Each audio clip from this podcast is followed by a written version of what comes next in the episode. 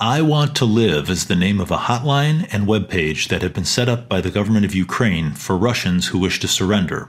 Let's hear more. The I Want to Live scheme is being used by Kyiv to try to undermine Russian morale after it mobilized hundreds of thousands of men to fight. Prisoners of war have been used by both sides to negotiate exchanges throughout the invasion. The B B C hasn't been able to verify how many Russian soldiers have surrendered because Moscow hasn't released the figures. But let's talk to James Waterhouse, who's in Dnipro. And James, you've had a f- glimpse of a part of this war we don't usually see. No, that's exactly right. And President Zelensky, in his words in his overnight address, has said Ukraine is hanging on for now, notably in the east, along the front line there, where mobilised Russian soldiers with little to no training have found themselves on the front line and found themselves being sent in through Russian advances as they try to continue to take Ukrainian territory. The footage you're seeing is from the Ukrainian Ministry of Defense, which is showing captured Russians and has narration which describes how Russian soldiers are surrendering and then are being traded for Ukrainians who've been captured. While this certainly is spin doctored to make Ukraine look more humane, listen to actual calls to the I Want to Live hotline and webpage that Ukraine has set up. Здравствуйте, государственная линия, хочу жить, я вас слушаю. Здравствуйте, подскажите, пожалуйста, у меня такой, такой вопрос. Мы жители Украины, у нас сын в Крыму, ему пришла повестка. Скажите, что, что нам делать? Он уже повестку взял? Ему вручили, ему вручили на посту ГАИ. Как только ваш сын окажется на подконтрольной территории Украины, нужно сразу связаться с нами любым удобным способом. Дело в том, что вы, что у них отбирают... Пускай попробуют там спрятать сим-карту, либо когда появится взять у кого-нибудь, у какого-нибудь гражданского, чисто выйти на связь, то есть это сделать один звонок. Мы заполним по нему контактные данные, после чего укажем место для безопасного выхода. Обеспечим безопасный выход, ценности, сохранности, примем его. Я да, понимаю. Есть... Скажите, вот ему нужно на какой номер звонить, если что? То есть три номера и линии у нас круглосуточные. Пускай пишет в Telegram, WhatsApp, либо чат-бот, либо звонит. Три способа коммуникации. Я поняла, да. Хорошо. Поэтому не волнуйтесь, план действий есть, все будет хорошо. Большое.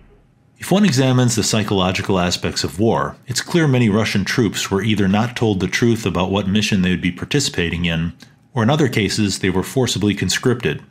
Most conscripts are also poorly trained and equipped, making morale low, and the desire to save oneself is being used by Ukraine very effectively. I Want to Live also has a web page which, much to our good fortune, has an English language option. That in itself has an interesting question as to why. It opens with directions of how Russians or Ukrainians who were forcibly conscripted can surrender. Next, a YouTube video is provided for Russians, and if you read the small type at the bottom, it gives instructions on how to avoid being mobilized or how to surrender, especially if the man happens to be in Crimea. This is far more detailed and instructs Russians to resist the military by sabotage, avoiding strangers, avoiding all personal contact with anyone who could deliver a summons. It has directives to delete all official Russian apps on a phone, which could carry mobilization directives. And lastly, it advises people to leave Russian-controlled areas or to hide if they cannot. It even warns of C C T V and facial recognition being used in Russian cities. If a Russian does get a summons for combat, the page advises getting lost and to prepare reasons why one cannot serve, such as personal illness, serving as a caregiver, caring for children, a spouse's pregnancy, or full-time education. In the event a man cannot avoid forcible enlistment, he is to avoid any activity which could kill or harm civilians, as those are war crimes, and then he is directed to surrender to Ukrainian forces immediately, where he will be officially listed as captured.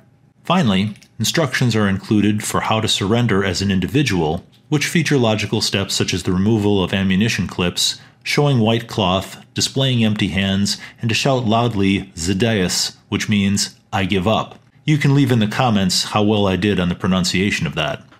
Group surrender involves stacking all weapons and putting them in a non-combat position, and then locating the most senior Ukrainian officer. War can be fought in many ways, but Ukraine has a very effective psychological power with the phone and web page, starting with its name, I Want to Live.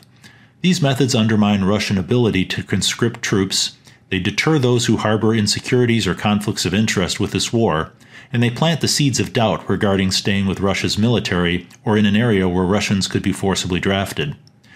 This is not an examination of good guys versus bad guys, but rather a look into the psychological aspects of warfare, which Ukraine appears to be using effectively. For more news behind the news, go to American Media Periscope dot com. I'm James Madison.